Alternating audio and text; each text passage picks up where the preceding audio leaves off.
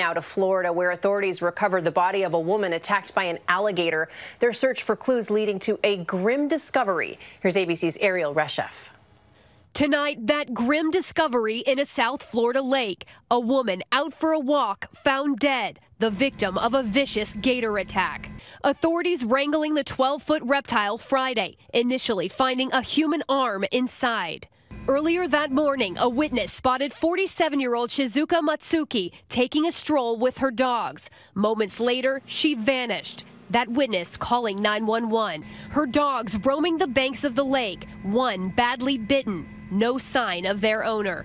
There's a gator uh, about 300 feet away from us in the middle of the lake. Recovery efforts overnight confirming worse fears, leading to the woman's body.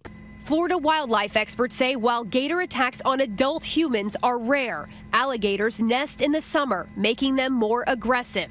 Authorities warning never walk along waterways in Florida with small children or pets this time of year because they can be mistaken for prey.